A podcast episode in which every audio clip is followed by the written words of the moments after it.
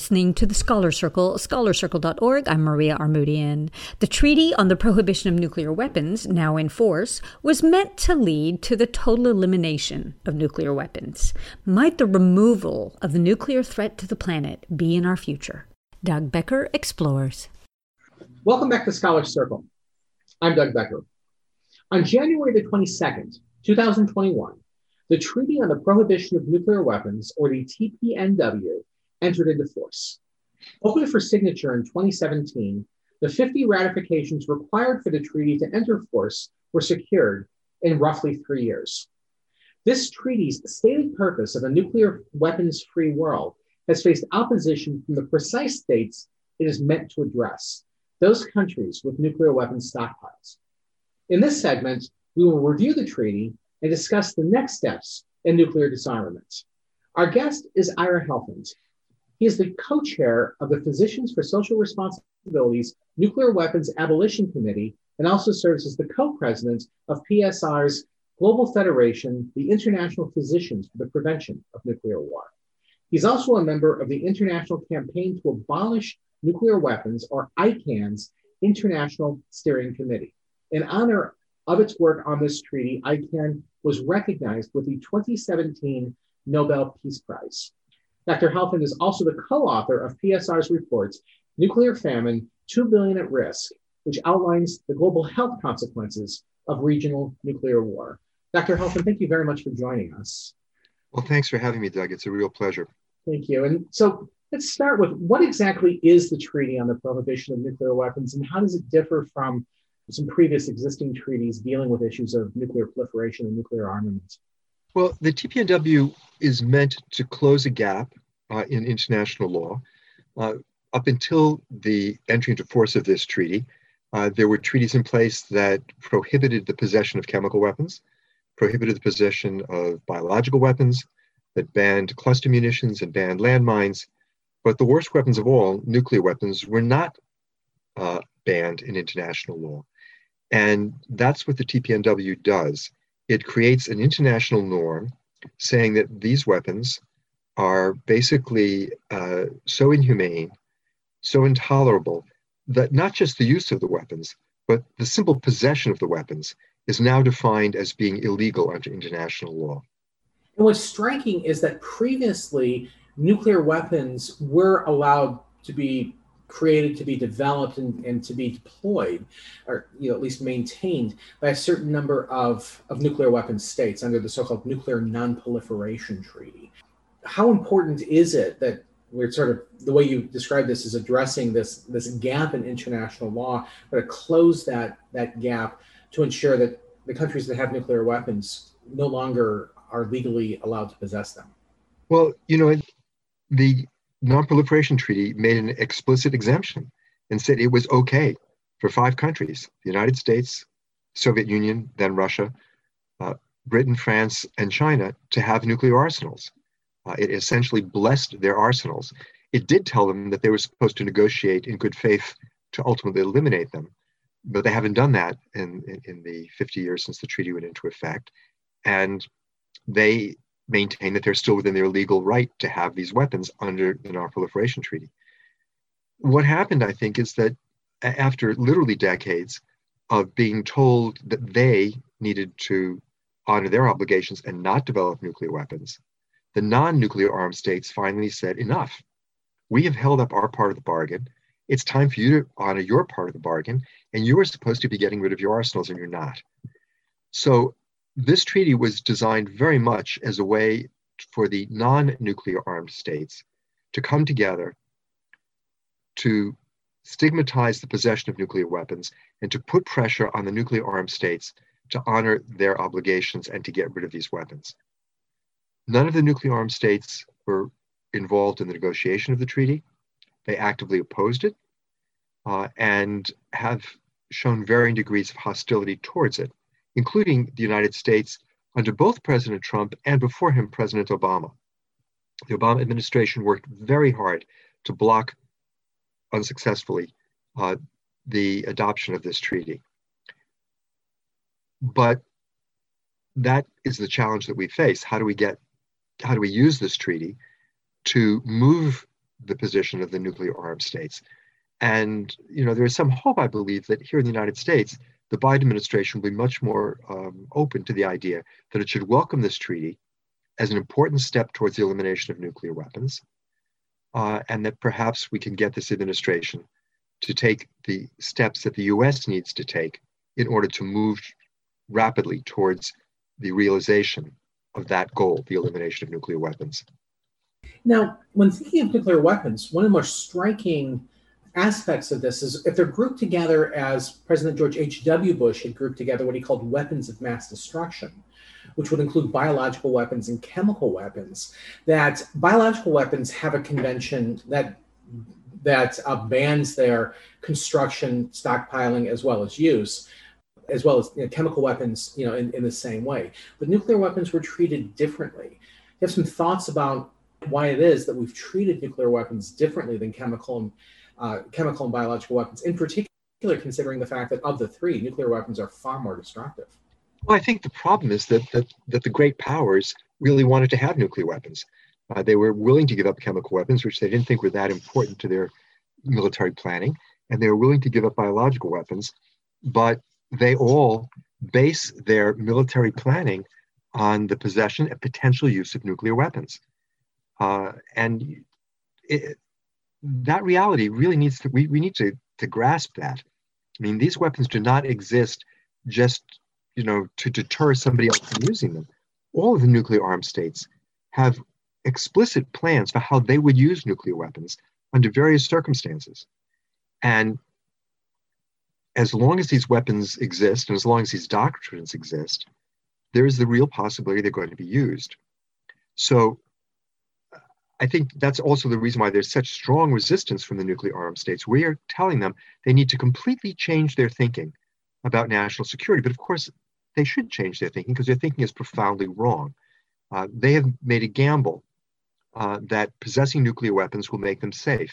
All the evidence suggests that nuclear weapons are, in fact, the greatest threat to the national security of the United States and every other nuclear armed state.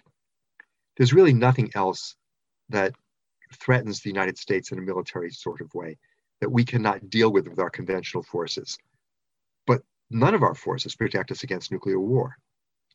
Uh, we may have the strongest nuclear nuclear arsenal in the world, but that doesn't keep another country potentially from launching nuclear weapons at us and causing unimaginable destruction. You're listening to Scholar Circle, scholarcircle.org. I'm Doug Becker. We're discussing the Treaty on the Prohibition of Nuclear Weapons with Ira Helfand of ICAN.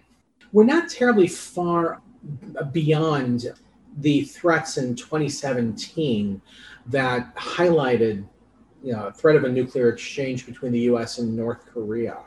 Uh, and so, certainly, when considering what are the sort of the, the areas of the greatest concern about nuclear proliferation, North Korea and Iran are both on that list. In your estimation, would a ratification of the TPNW give the US a stronger foothold or stronger foundation to counter North Korea's nuclear proliferation, Iran's proliferation, than currently the system under the uh, Nuclear Nonproliferation Treaty does? I'm not sure that the U.S. simply ratifying the treaty would, would solve these problems. It would certainly put us in a much stronger moral position uh, to confront Iran and North Korea. But I think the problem goes beyond that. It's not just for the US to ratify the treaty. The US needs to sit down with all of the other eight nuclear armed nations and conduct the detailed negotiations for a verifiable, enforceable, time bound agreement to dismantle the remaining weapons. Uh, the TPNW does not include those sorts of specifics. Um, and that was a deliberate decision uh, that negotiating the timetable and negotiating the uh, verification regime and the enforcement regime would needlessly delay adoption of the treaty and that those negotiations wouldn't be meaningful without the participation of the countries that actually had the weapons. But that's the next step that has to take place right now. And the US, the role that the US can and should play is to initiate those negotiations. Uh, there, it is, this is not going to be an easy task. Um, the North Koreans feel strongly that nuclear weapons are the only thing that keeps their regime alive. The US is going to have to figure out with the other nuclear armed states how to change that, how to um, convince the North Koreans that other security arrangements, as distasteful as that would be for us, are possible, and that they don't need to have nuclear weapons in order to feel that their regime will survive. This is um, this process is, is, has to be based on the, the security needs of all of the nuclear armed states. But the critical piece of, of this whole puzzle is for the leaders of the armed states to understand, as Gorbachev and Reagan did in the 1980s, that whatever security concerns they have, whatever issues divide them from their potential adversaries, none of that is worth the risk of a nuclear war. And that is the bottom line truth here. We are risking nuclear war every day that these arsenals exist. We have come perilously close to nuclear war on many occasions, within minutes, literally. And it is not because we have had sound doc- military doctrine or wise leaders or infallible technology that we are here today. We're here today because we've been unbelievably lucky. And the current nuclear policy of all the nuclear armed states is at a very profound level nothing more than a hope for continued good luck. That somehow or other we'll muddle through and we won't stumble into a conflict where these weapons are used, that there won't be an accident the weapons, use of these weapons is triggered, uh, that there won't be a terrorist attack that leads to a nuclear war. There's no particular reason to think that our luck is going to hold indefinitely. Uh, and experts like former Secretary of Defense William Perry, the board of experts at the Bulletin of the Atomic Scientists are all telling us we're closer to nuclear war than we've ever been, closer than we were in the worst moments of the Cold War. And given that assessment, it is imperative that the current leadership of the United States move dramatically and energetically and creatively to try to bring the other nuclear armed states into an agreement. And we don't know this will succeed, but we also don't know that this effort will fail. Nobody would have predicted in 1981 that Ronald Reagan was going to sit down with the Secretary General of the Communist Party and declare together that nuclear war can never be won and must never be fought, and sign the first of a series of, of enormously important uh, arms reduction agreements. There's no reason to think that if Joe Biden sits down with Putin and with President Xi, he cannot have the same kind of breakthrough that Gorbachev and Reagan had. Now, one of the criticisms against you know moving towards what typically referred to as a zero option, the elimination of all nuclear weapons, is what happens if one of the parties maintains even a small nuclear stockpile, the so-called bomb in the basement scenario, and the need to have nuclear weapons as a means to try to deter whether it's another state or even a terrorist organization that might seize control of a nuclear weapon that we need these weapons in order to defend ourselves against against such an attack. What, what not defend us? If somebody chooses to attack us, um, they're going to attack us. Right now, there are something like, you know, five to ten thousand nuclear warheads, uh, probably closer to five thousand nuclear warheads aimed at the United States. Does that make us safer than if there's a couple of bombs in a basement someplace? I don't think so the, the, the, the problem of someone cheating on the agreement is real, and we're going to have to pay a lot of attention to it. But I think it's a boogeyman. The real problem isn't the possible danger that someone's going to have a bomb in the basement. The real problem is that there are, you know, the, in the world right now, 13,000 nuclear warheads um, that are available to be used in, in the event that things spiral out of control somehow. And there's a real danger that that's going to happen.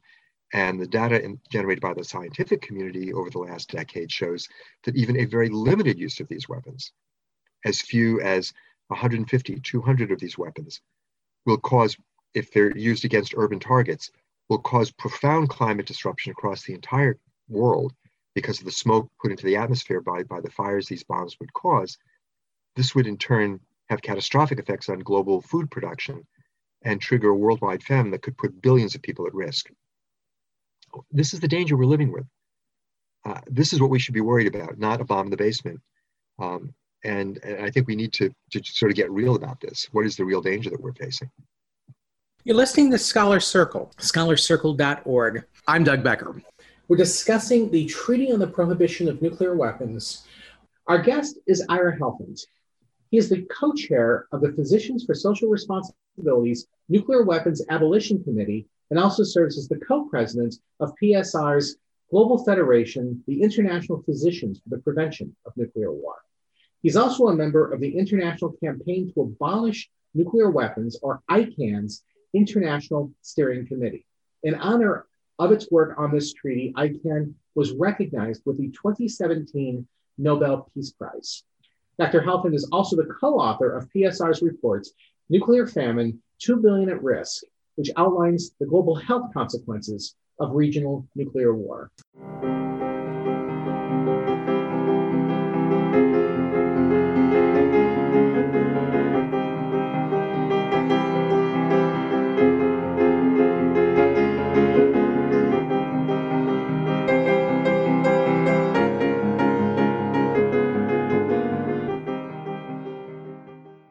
So, a lot of the focus has been on the nuclear weapons states' opposition, ranging from ignoring the treaty to outright hostility. What can Americans concerned with this issue do to try to address and, and you know potentially change American policy, which I think it's fair to say at this point is you know has been fairly hostile to the treaty, to change the American uh, attitudes and convince President Biden to, to sign the treaty?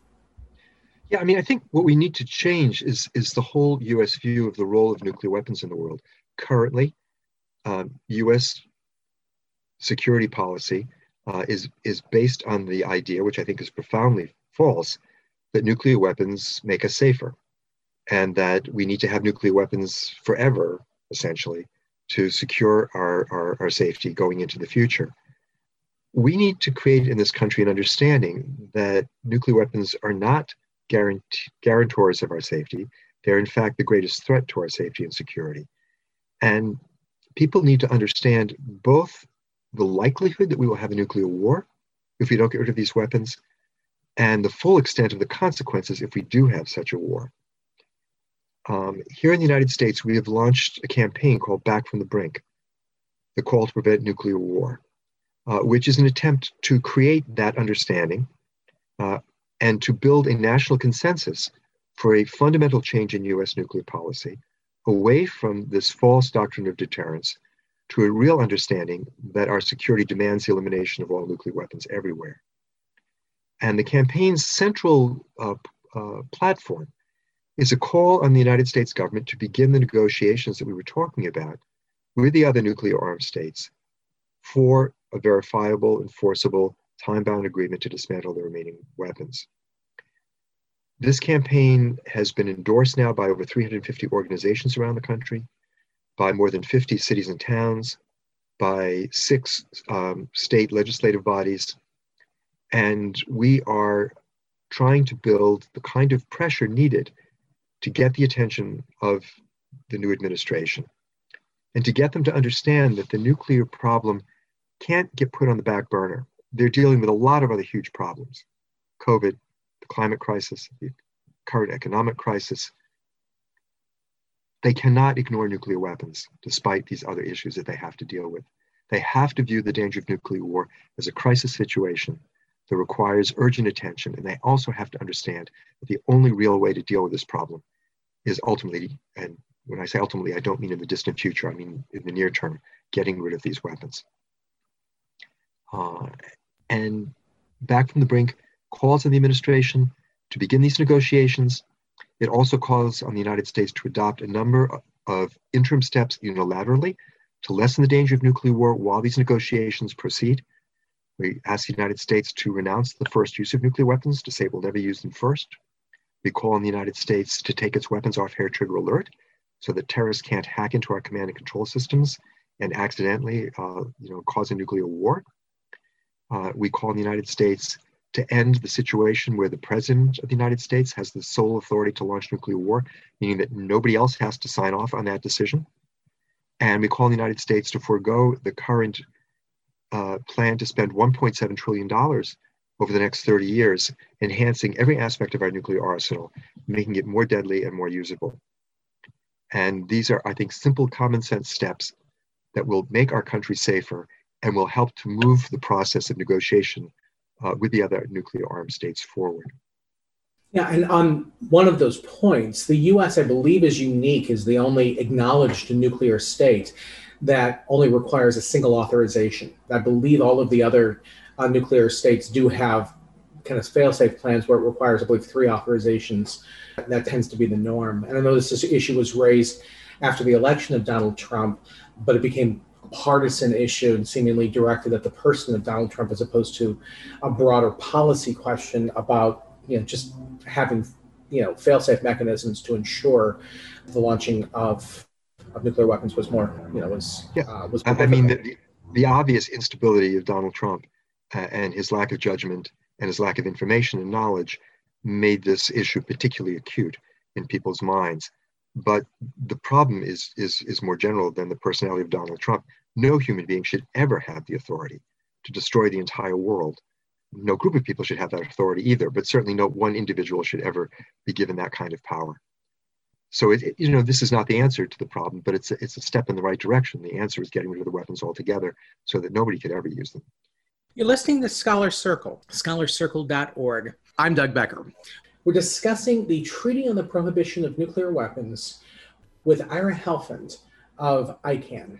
I, I, know that part of the TPNW's campaign has been the way that we've viewed nuclear weapons has largely been kind of a strategic view, you know, having enough second strike capability or deterrence, you know some some sort of political value that's attached to this. And that the tpnw's campaign i know ican's campaign very much was to reach was to shift that attention to the humanitarian disaster that we're risking by, by the possession of this kind of a broad movement on anti-war you know anti-militarized sorts of campaigns broadly to focus less on the on the strategic value of warfare the strategic value of weapon systems and instead focus on what level of destruction are we talking about if we ever use those? Is that a fair description of of you know the nature of ICAN's campaign? Oh, absolutely, and I think it was it was a decision that led to a major breakthrough. Before the current effort to secure this treaty, arms control negotiations were these abstract discussions as though we were playing some kind of chess game. ICAN insisted that, and, and the nations which were leading uh, the, the, these negotiations insisted that the focus needed to be on what would actually happen if the weapons were used, something which the planners don't seem to take into account very often. There are all these elaborate models of the kind of war we'll face with fight with nuclear weapons. And when you look at the outcome of all of these different scenarios, it's the same.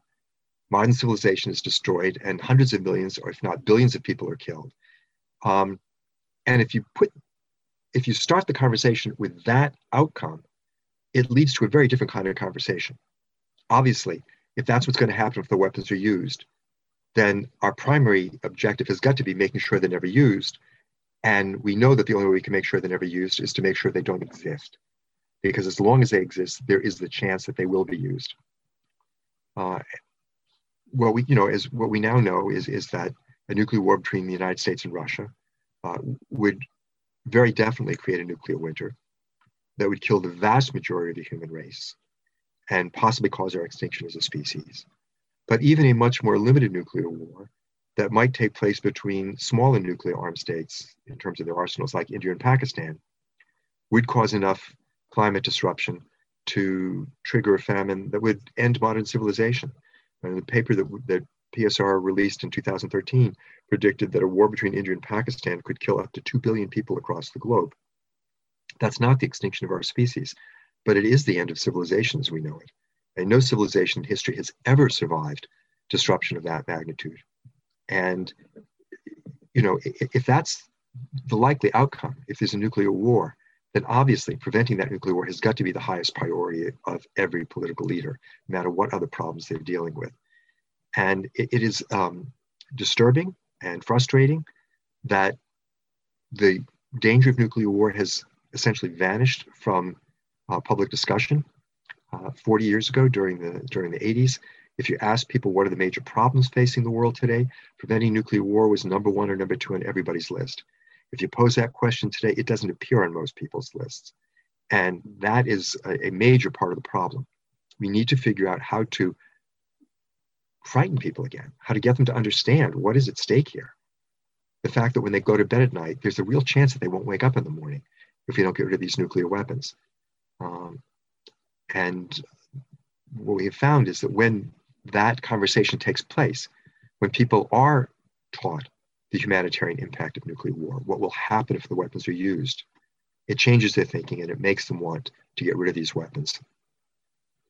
So the uh, last question, now that the TPNW has entered into force, there will be meetings of the countries that have uh, ratified uh, the treaty, the meetings of states parties. Um, I know that there's been conversations about the first of those meetings taking place in early 2022. Can you give us uh, some updates as to sort of where that meeting stands and what some of the different plannings uh, are for the you know for the first meetings of the states parties? It is expected that the first meeting of states parties will take place uh, in Vienna, and the hope is that it will be in January of 2022, uh, if COVID permits. I think there's a strong desire that this be uh, an in-person meeting, not a virtual meeting, and so um, it will depend on whether people are, are able to travel freely uh, by that time. Hopefully, they will be able to, and that's where the meeting will take place. And this will be, you know, a gathering of the countries which have signed and ratified the treaty. That's currently 54 have ratified at this point. We expect the number to be significantly higher before the first meeting. And it will be essentially a chance for those countries to gather and plan how they're going to continue to put pressure on the states that haven't signed the treaty yet and haven't gotten rid of their arsenals. Uh, and um, it, it's, it's potentially a very important point in, in this whole process uh, because it will tend to focus people's attention on the danger of nuclear war. And I should mention that if people are interested in taking action directly here in the United States, I would encourage them to visit the website for the Back from the Brink campaign, which is www.preventnuclearwar.org. One word, preventnuclearwar.org. Um, and there are all kinds of resources on the website uh, and information on how you can become part of this campaign and help to move the United States towards a more responsible nuclear policy and one which actually uh, protects the, the security and, and, and health and lives of the American people. And we will post that link directly on our show page to make it very easy for you to uh, find that if you'd like to become active and uh, you know uh, like to participate in this Back to the Brink campaign and to build support for the treaty on the prohibition uh, of nuclear weapons. We've been discussing the TPNW. It's entry into force in January of this year, 2021, and future steps towards building greater support in the implementation of the treaty itself with our guest, Ira Helfand. He is the co chair of the Physician for Social Responsibility's Nuclear Weapons Abolition uh, Committee, a member of the ICAN's International Steering Committee, and the co author of PSR's reports, Nuclear Famine 2 Billion at Risk. Thank you very much. Thanks for having me, Doug. Thank you to our guests and to you for listening. The Scholar Circle team includes Doug Becker and Lillian Ng, contributing hosts, Ankine Agassian and Melissa Chiprin, managing producers, Sud Dongre, our webmaster, Tim Page and Mike Hurst, engineers and technical support. I'm Maria Armoudian, and we'll see you next week.